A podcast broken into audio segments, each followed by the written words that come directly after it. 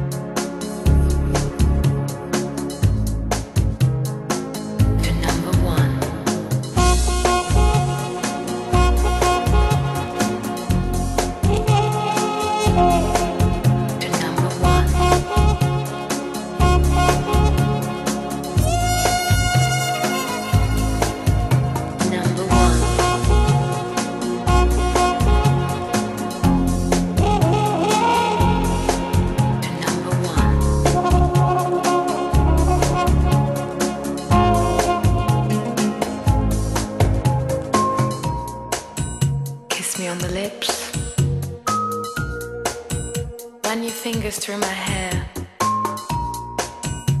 Touch me. Let's go straight to number one.